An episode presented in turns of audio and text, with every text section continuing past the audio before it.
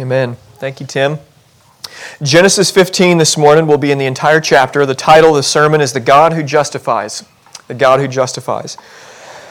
There are basically uh, in the world thousands of religions, false religions, and they all have a commonality. And the commonality that they have is their message that they bring. Religion in general, false religions of the world say that there is a God and he or she can be happy with you based on what you do. Uh, so, how do you get peace with God? That's the question. And religion, with almost a, one unified voice, screams back it's up to you. You've got to, through uh, stop doing, um, stopping doing the things that your, your God of choice tells you to stop doing, and then start doing the things that your God of choice tells you to do. And by your ability, by your ability to, to just simply be a better person, you can make this God happy. So you can have peace with God through your exertion, through your asceticism, through your efforts. And that's the message of the world. It's maybe got a different name to it, but that's it. If you can be saved, if there is a God, then it's up to you. It's on your shoulders. And you need to be the best person that you can be, be as moral as you can be, and do as many good things as you can do so this God would be happy with you.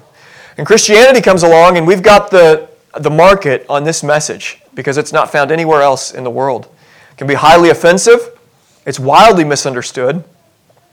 But Christianity and Christianity alone has this different message. And it's one of the reasons why Christianity can be so compelling because it's so different its message is different than any other message in the world. And it says you can't get to God. It says you can't save yourself. It says that you can't find Him. Christianity tells us that we've sinned against God and that you cannot make yourself right with Him. You can't. It flies in the face of every other message in the world. But then Christianity also says that Jesus came to seek and to save the lost. Jesus isn't lost. We were. God finds us. God comes to those who can't get to Him. Jesus dies for those who sinned against Him. Jesus makes you right with the Father. So false religion then says you can, God can't. Christianity says you can't, God can. And that is different. And it's compelling and it's unique. And at least that message, hopefully for the skeptic, for the non believer, maybe you're here today and you still have questions, at least it may turn your ears toward this message and tune you in a little bit to say, you know what, that is kind of unique. And it starts with that, that bad news before it gets to the good news. So this morning, we're going to get a crystal clear message of salvation by faith alone. It busts on the scenes in Genesis 15, and it's beautiful and it's glorious. We're not saved by works of the law, we're saved by faith and faith alone. It's not about what we can do or not do. We're saved by the grace of God alone, through faith alone, in Christ alone, to glory be to God alone. So in verse 3 of chapter 15, we get started with a conversation, a conversation between God and Abram. Here's how it goes. Look with me. After these things, the word of the Lord came to Abram in a vision. Fear not, Abram, I am your shield. Your reward shall be very great. But Abram said, O Lord God, what will you give me? For I continue childless. And the heir of my house is Eliezer of Damascus. And Abram said, Behold, you have given me no offspring, and a member of my household will be my heir. So we get this conversation in this scene. It starts with God coming to Abram and telling him something I am your shield. Your reward shall be great. And immediately it kind of pulls back a rock and opens up some questions for Abram because he begins to think about all the things that God had promised him before. And he's thinking, I don't have an heir. And I'm kind of scanning the family, my household, and I don't have a son of my own. So who's going to be this? Who's going to be this heir? And so he asks the Lord a question. He's still a little bit confused. He's thinking, reward, that's great, okay. But what about this whole offspring thing? I still don't have a son. And it's like God saying, okay, it's like Abram saying, God, how's this going to happen? Uh, what, what are you up to? Okay, it must be Eliezer of Damascus. It must be him because it can't be my son. My wife and I are too old to have children, so it's got to be this guy. Well, God in verse 4 and 5 answers back and he tells Abram this Behold, the word of the Lord came to him This man shall not be your heir, your very own son shall be your heir. And he brought him outside and he said, Abram, look at the heaven, look toward the heaven Number the stars if you can. If you can do it, number it. If you're able to number them, then he said to him, So shall your offspring be.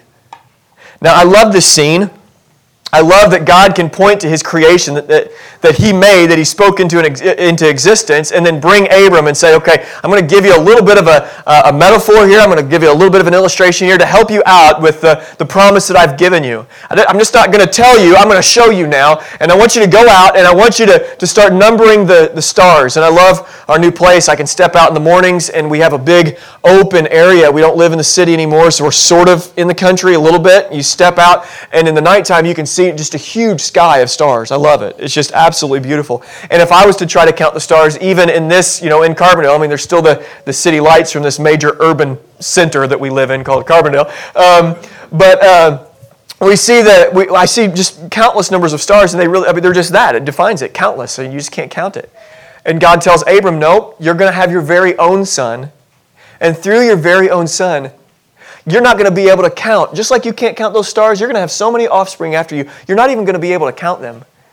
If you were to come to your family reunion years and years down the road, you would look out at this family reunion. You, I mean, it would be impossible to count. It's just a sea of people.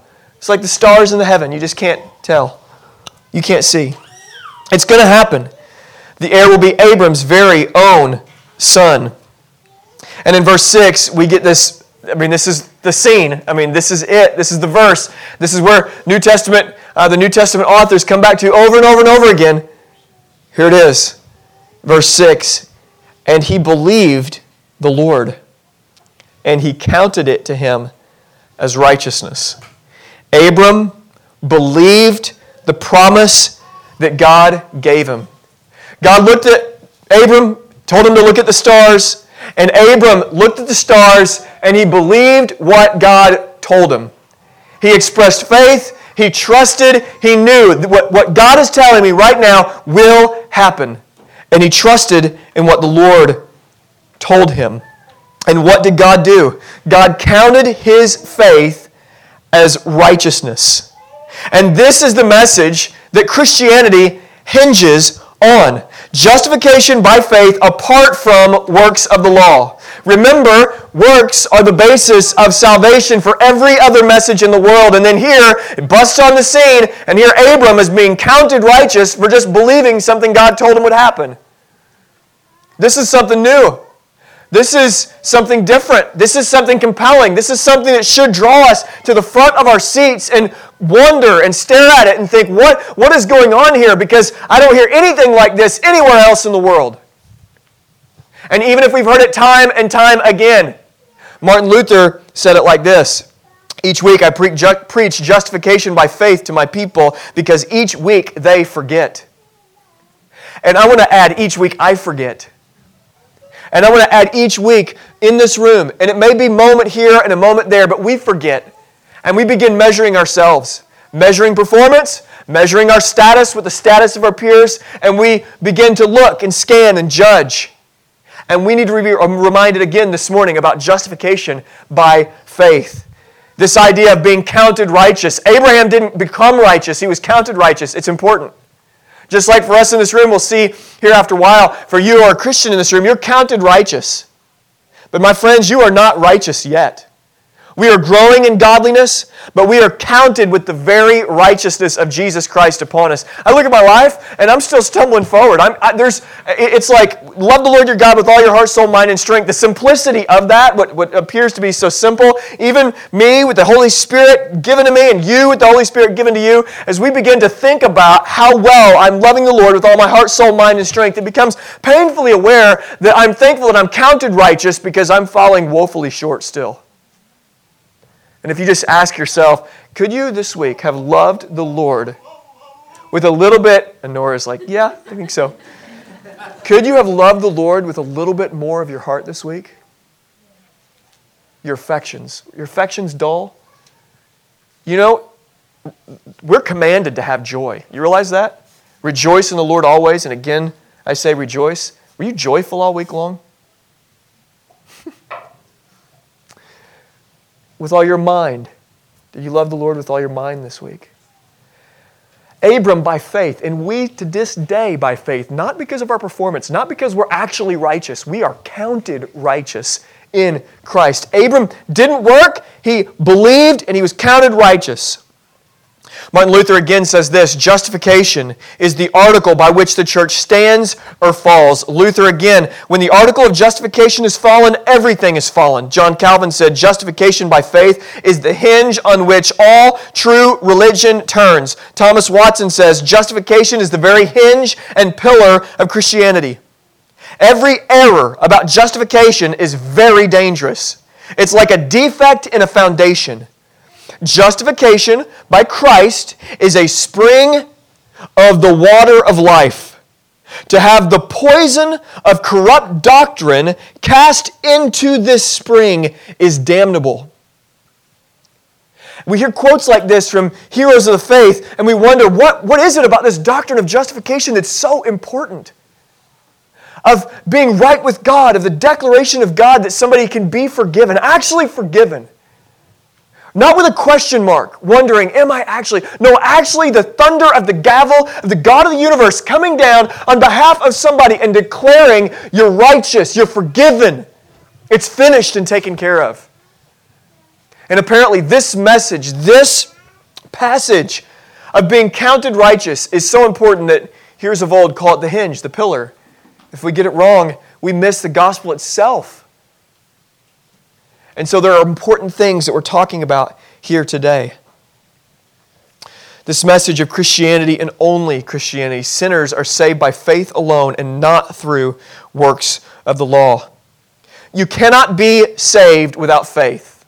We see that here. Abram believed the Lord, and it was counted to him as righteousness. Nobody who has ever been a Christian, nobody who's ever been a follower of the Lord, became a, Christian in a different way than through faith. And if you've never, by the grace of God, expressed faith in Christ today, or in your life, you can't be a Christian. Period. You have to have faith. If you don't have faith, you're not a Christian. You have to have it. And Abram, in this instance, believed, and it was counted to him as righteousness. I want you to look at it again, verse 6, because I want us to hear it over and over again. And he believed the Lord, and he, and he counted it, God counted it to him, Abram, as righteousness. But here, there's a couple questions that I want to ask about this thing called faith. Because it could be appealed from Abram or from us in this room that faith could be considered a work. So the question that I have is two questions actually. Is, isn't faith kind of like a work? And the second question is Isn't faith kind of like a choice? Work or choice? So couldn't Abram's faith be his good contribution, so him believing, couldn't that have been his good contribution to God, coming from him, giving the work called faith to God, and then God rewarding him because of his faith, and God doing his part called salvation? So Abram doing his part, faith, God doing his part, salvation. Because it's easy to turn this thing called faith into a work. And so we got to explore a little bit. Is faith a work by which we are justified? Or is faith something unique? Is it something different than a work? Because in decisions that we make in our life, uh, if we make a good decision, we would call that a good work.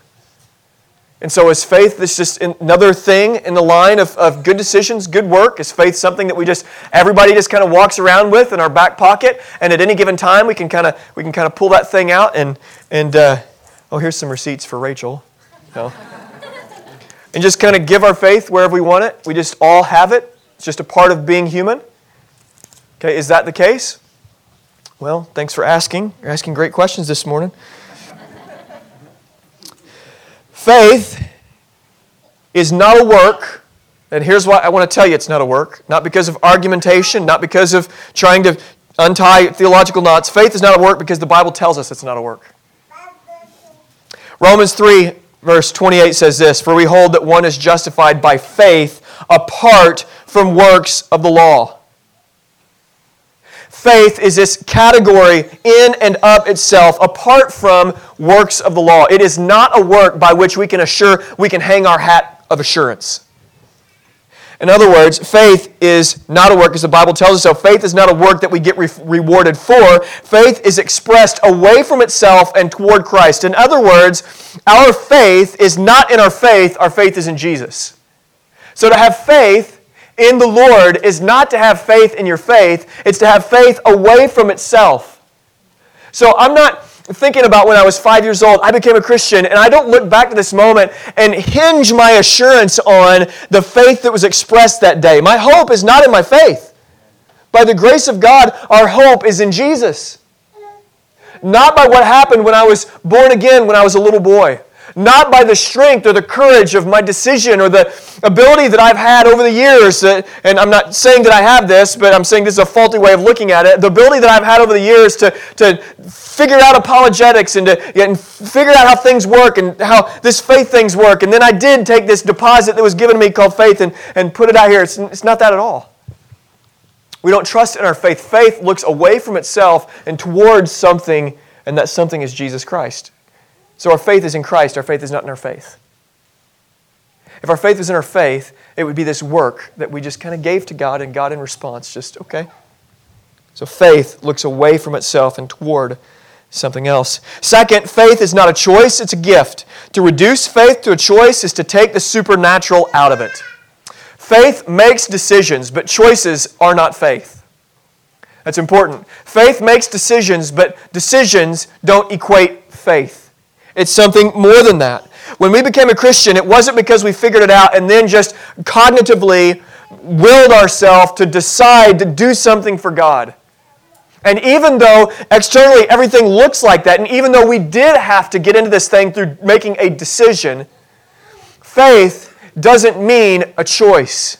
It's two separate things. Faith makes choices, but a choice doesn't mean faith. And why do I say that? Well, I say that because faith is a gift. Ephesians 2 8 and 9 says this For by grace you have been saved through faith. This is not of your own doing, it is the gift of God, not a result of works, so that no one may boast. In Philippians 1:29 it says, "For it's been granted to you that for the sake of Christ you should not only believe in him, it's been granted to you to believe, okay, in him, but also to suffer for his sake." Faith is a gift. I'll say it again faith makes choices, but choice does not mean faith. In verse 7, we get a really great case study about this because I want you to see in verse 7 the argument that could happen when Abram hears these words. Remember the valiant faith that was seen in Genesis chapter 12 when God says to Abram, I'm calling you out, I'm going to bless you, and there's going to be a, a, a, an offspring, it's going to come after you, and through you all the nations of the world will be blessed, and I want you to come and follow me. I'm not going to tell you where to go. And Abram leaves everything from the land or walks out, or the land of uh, Haran and Herrin here in Illinois and leaves everything, walks out, and follows the Lord. And then we get these highly offensive words from the Lord. And if I was Abram, I mean, I would be like, wait, wait, wait, wait, wait, what a second, wait a second, what? Verse 7. And he said to him, God said to Abram, I am the Lord who brought you out of Ur of the Chaldeans to give you this land to possess. I am the one who brought you out and gave you this land to possess. And could not have Abram said, Wait a second, God, I followed you out. I'm the one who brought all the possessions, all my people, all the animals, the herds, did all the work of moving. God, have you ever had to move? Moving is, I just had to move. It's terrible. Who, uh, moving is just exhausting. It's terrible. You hate it. And you vow as soon as you get the last thing in place, which hasn't happened for us yet, you vow never again. Ever. That's it or we're going to somehow get rich and pay somebody to do it. It's just terrible. He picks up, moves everything, follows the Lord, and God says, No, I did that. And Abram could have easily just, I mean, piped up and said, Oh, wait, wait, wait, God? Hey, uh, come on here. How about a little pat on the back? like, I did the work. Come on. I did it. And did he not? He did follow the Lord. I think we can, in one voice, say, Yes, he followed the Lord. He did that. But I think it's important for us to see that Abram didn't pipe up. He was okay with God declaring that to him. And I want to say it like this about this whole thing called faith. Um, I uh, have a stand up desk, and Greg Donaldson's here when I was part of Cornerstone. Uh, Cornerstone graciously, uh, instead of buying me a desk, gave me money to have my father in law build me a stand up desk. And as a parting gift, uh, when I left there, I got to take my stand up desk. And I love this thing. I mean, it is cool, and I think if you were to see it, you would agree with me that it is very cool. And let's just set up a scenario here. Say, I've got my setup, my, my desk set up. I don't right now, it's still in storage, but you come and let's just say it's at my house or at here, the building, or at our future church building that we hopefully will get. And uh, you come and you just start to admire that desk. You say, you know what, by golly, that's a, that's a pretty cool desk. Jared, I, I agree with that. Uh, Conrad likes it back there. I mean, he's, he thinks it's pretty cool. Um, and man, I just really, and they just started praising the builder of the desk, my father in law. He did such a great job. How does he know how to do this? Boy, the craftsmanship, the, the skill that it was required to craft this thing and then to give that to you. And well, that's just such a great thing that he would do that for you. And what if, as they were praising the builder, you saw me in the corner, my hands were sweating. You could tell I was like getting agitated. And I was just, and as you were praising the builder of the desk, you just heard me say in the corner, Yeah, but I accepted that gift. Talk about lack of self awareness, right? well, you weirdo, of course you accepted it. Like, of course you accepted it. I mean, like, but why, why are you wanting to take credit away from the one who built it and gave it to you? Like, of course you accepted the gift. That's a given. But the good news isn't that you accepted something. The good news is that you had a builder and all these means and they gave it to you. And here it is with this thing called faith. It isn't something that we attained. It's something that we received, it's something that was given to us. And its builder was God Himself. And God did all this thing. And He made it for us. And He did all this work and gave it to us. And we are recipients of the grace of God. And why is it then do we have this we have this nagging gnawing desire to want to say I accepted this thing called faith which you did it's a gift it's not a work and it's not a choice. And yet it is a work and a choice, ironically. But it's a gift from the God of the universe, not from you, from Him to you, through you, toward Him. I would say that again, but I couldn't remember how to say that again. I brought you out. In verse 9 through 11, we get to start to fill in some of the gaps of this message of justification. In verse 9 through 11, as we go down, we see kind of this peculiar scene because God tells Abram to do something unique. But he said to him, verse 9, O Lord, O Lord God, how am I to know? Excuse me, Abram had one more question. He brings the question to God after uh, God told him this. He said, O Lord, how am I to know that I shall possess it? He's like, I still got one question, God. How, how, do, how am I supposed to know this? He said to him, God, to Abram, Bring me a heifer, three years old a male goat, three years old, a ram, three years old, a turtle dove, and a young pigeon. And he brought him all these, cut them in half, and laid each half over and against the other. But he did not cut the birds in half.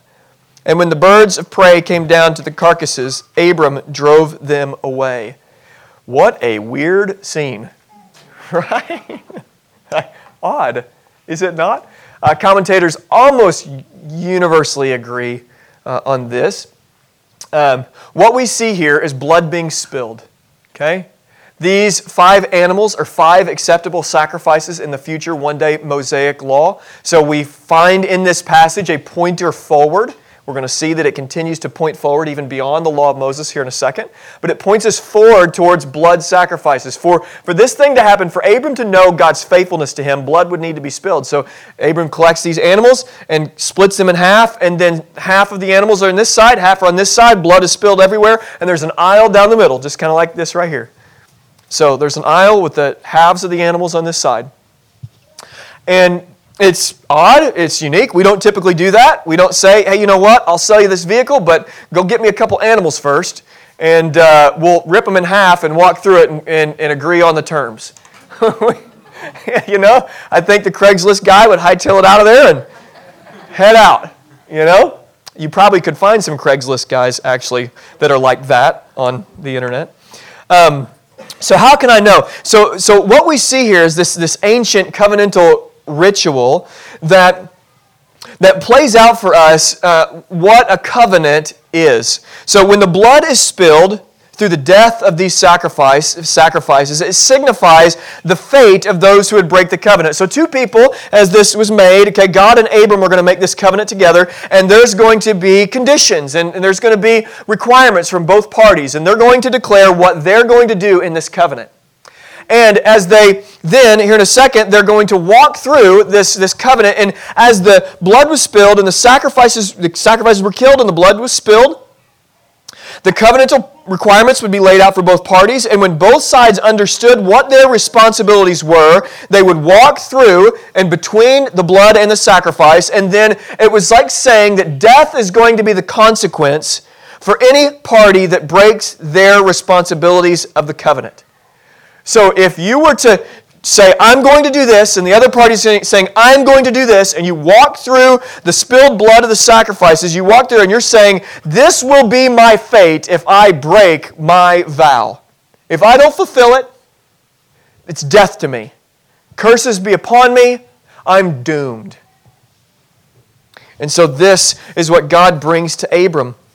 And they're going to, should walk through after the covenant requirements are laid out. They'll walk through this covenant and do this covenant ceremony. And then we get to see this unique covenant in verse 12 and 16. The sun's going down, a deep sleep fell on Abram, and behold, a dreadful and great darkness fell upon him. Then the Lord said to Abram, Know for certain that your offspring will be sojourners in the land that is not theirs, and will be servants there, and they will be afflicted for 400 years. But I will bring judgment on the nations that they serve and afterwards they will come out with great possessions. And as for you, you shall go to your fathers in peace, and you shall be buried at a good old age, and they shall come back here in the fourth generation, for the iniquity of the Amorites is not yet complete. We got to fill in some of these gaps then.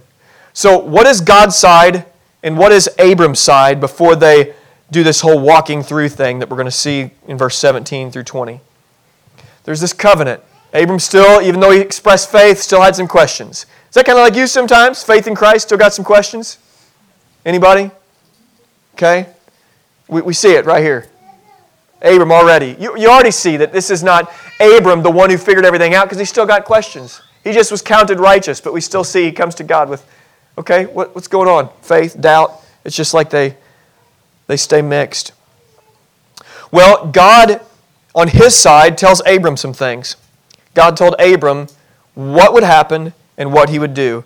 God simply said to the fourth generation, they're going to get taken out, and I'm going to bring them back out of there, and they're going to have great possessions. And then I'm going to punish those whom kept these people, my people, under slavery. And then he tells Abram to do nothing. He just tells him what's going to happen. Abram just gets information, and there's nothing to do. As for you, you shall not go to your uh, you shall go to your fathers in peace, and you shall be buried at a good old age. Nothing about obeying, nothing about continuing to believe. Just he just tells them what's going to happen. And so it's interesting. It, it can be somewhat confusing, um, but it's telling us something. It's going to tell us something here in a second. Verse 17 to 21, look with me. When the sun had gone down, it was dark. Behold, a smoking firepot and a flaming torch passed between the pieces. And on that day, the Lord made a covenant with Abram, saying, To your offspring I give this land, from the river of Egypt to the great river, the river Euphrates, to the land of the Kenites and the Kenizzites, and the that and the Hizites and the Perizzites, the Rephaim, the Amorites, the Canaanites, the Gish, Gish Gergedites, uh, and the Jebusites, stumble through it and then just say ites, and you're okay. We have these two things that walked through the covenant ritual a smoking pot and a flaming torch go through. And this is where commentators, again, almost universally agree it's fascinating. Abram doesn't even walk through. And most commentators agree that this is God Himself saying to Abram, walking through the covenant and saying, I got this. I got all of it. For you to be right with me, for you to be in covenant with me, it, I got this.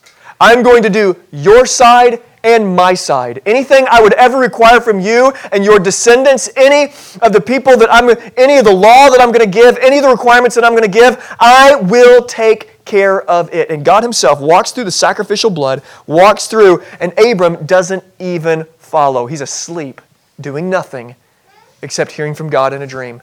God Himself walks through the blood and the split sacrifices. It was like God was telling Abram, I got this. I'm going to fulfill it. I'm going to do it. I will even take responsibility if anybody ever breaks it.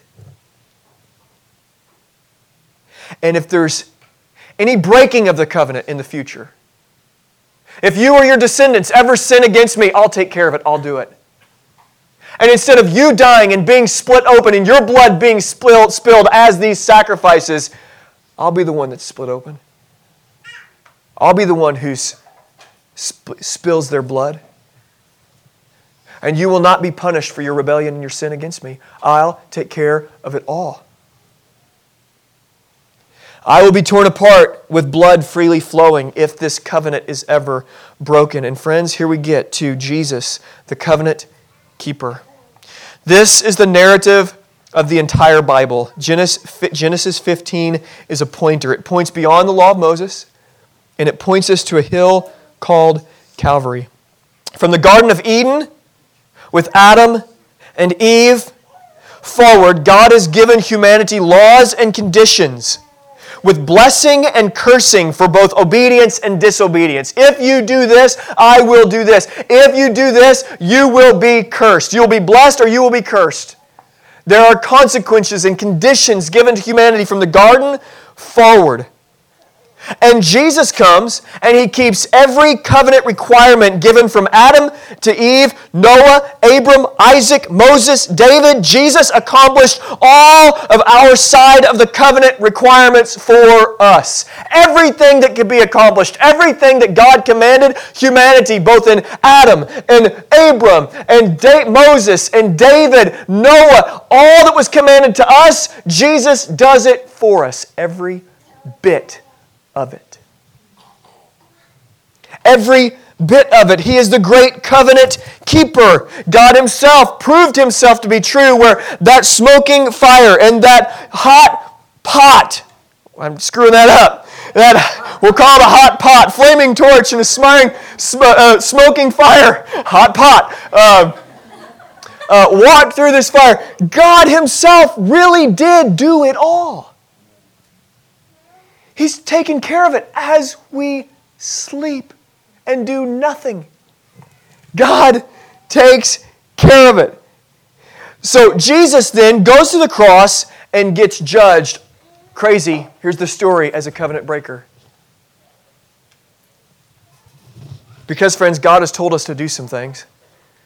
He's given us His law, even written it on our hearts. And even though there's a moral revolution everywhere, I've still yet to this day ever heard anybody in the most wicked society yet say murder, that's a good thing. We have this conscience from society to society that echoes the image of God within us. And we have broken and sinned against God. Time and time again. I ask at the beginning of the sermon, spirit filled believers who have the Holy Spirit, been walking with Jesus for year after year after year after year, and you're still not actually righteous. Your sin has warranted you this week death. And Jesus comes and he steps in the place of covenant breakers and to us who deserve to have our blood spilled, torn limb from limb, who deserve, deserve eternal punishment of the hell fire. Jesus comes, and instead of us receiving that punishment, he gets his blood spilled. He gets torn, proverbially, from limb to limb. His blood is spilled. He was cursed. Jesus did it all. And what do we get? Not curses, blessing. Forgiveness, righteousness, all of Jesus' both active and passive obedience given to us, counted as ours. The whole life that Jesus lived, counted as if we lived that actual life. The life that actually earned and warranted the declaration, Well done, good and faithful servant, enter into the joy of your master. The one who warranted that, the one who heard the words at his baptism, You are my beloved Son in whom I am well pleased. Now, because of what he has done, we get to hear those very words. Jesus didn't come just to make us, this is how ties in together, forgiven people. He came to get a family for his Father. And we, because of what Jesus has done, because God, the great covenant keeper, does it all, we get to be counted as sons and daughters of the living God. And that is unbelievable good news. Like Abram, we have nothing to do with it. God does it all. And it's powerful, it's beautiful, it's extraordinary, it's lavish.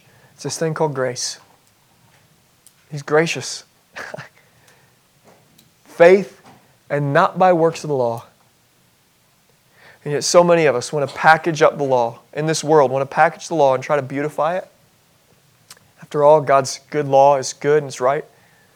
And want to make that the message of salvation and offer it. And it's like when Jerry Seinfeld, I think it was, went running a, for a little ways, gave somebody a glass of water at the end of the run, and instead of water, it was a big, smoldering hot cup of coffee if you're the, at the end of a run, and if you don't run, just imagine you're running. Uh, and if you, at the end of that run, just like go to tip back a big old hot cup of coffee, how unsatisfying that would be. And yet, for so many of us, myself included, the message that we often can bring is here's a cup of coffee. Just do better. Just try harder. You have the Holy Spirit. Just be sensitive to Him this week and just try hard. Do better.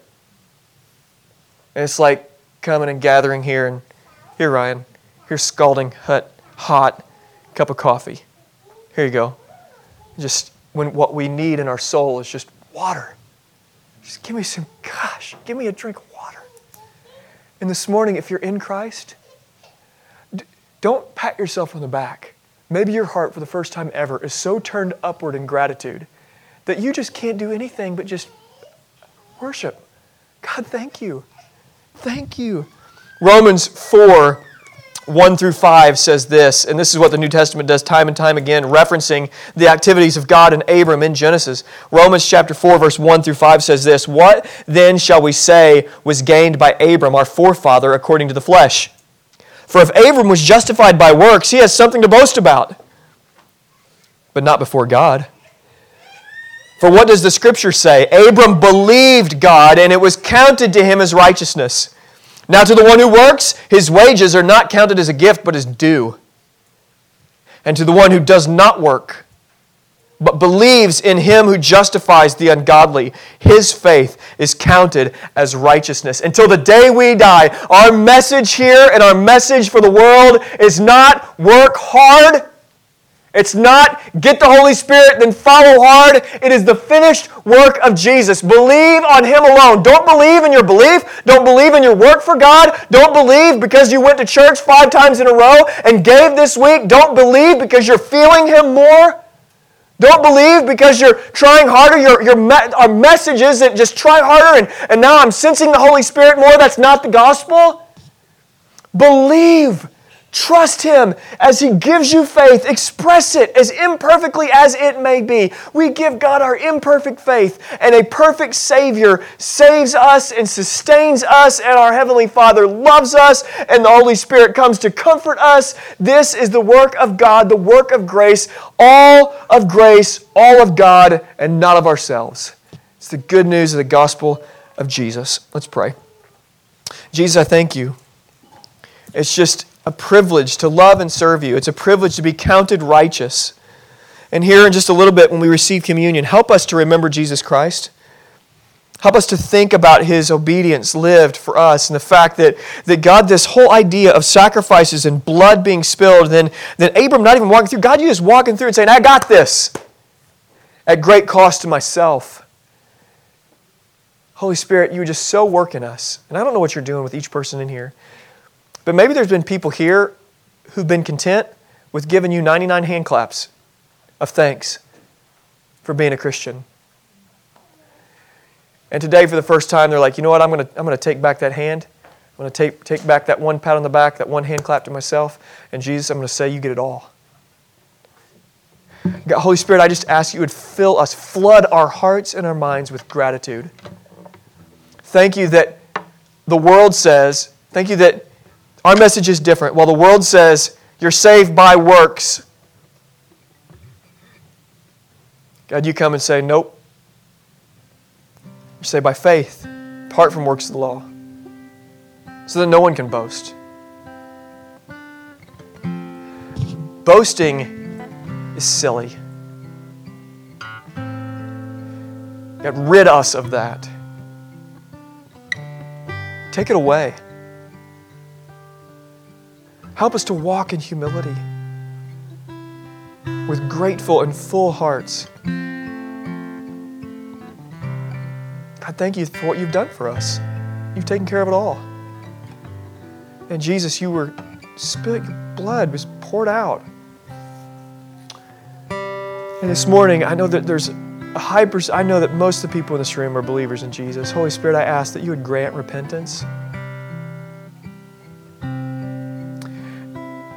And that as Abram believed, we would believe this morning. That somebody here knew this morning, or somebody who has been here for a while, that everybody suspects, oh, yeah, they're a believer, duh.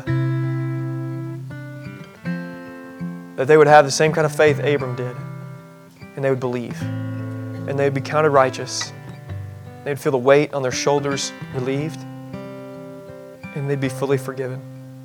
Let's work powerfully. I trust that you're going to. In Jesus' name, amen. We're going to receive communion. And this side will come forward this way. This side will go to that way. And use this as a time to respond to the Lord in prayer. This is for all of us today. This isn't just a salvation appeal. This is for every everybody in this room. The Holy Spirit has unique ways of working in each one of us. So respond to that. And just push that to the side. If you want to just kneel and pray, you do that. Kurt does that sometimes. I love that, where it's just the ability to sit and kneel. If you want to just sit, close your eyes, pray, just think about the goodness of the Lord. You want to stand and shake your leg like I do? Do that. But just respond to Him. Just spend time worshiping the Lord. And as you're ready, when you're ready, you go receive communion. Andy will just play in the background and then we'll worship after that. We'll just worship, respond to the Holy Spirit. Okay? God, you be honored. In Jesus' name, amen.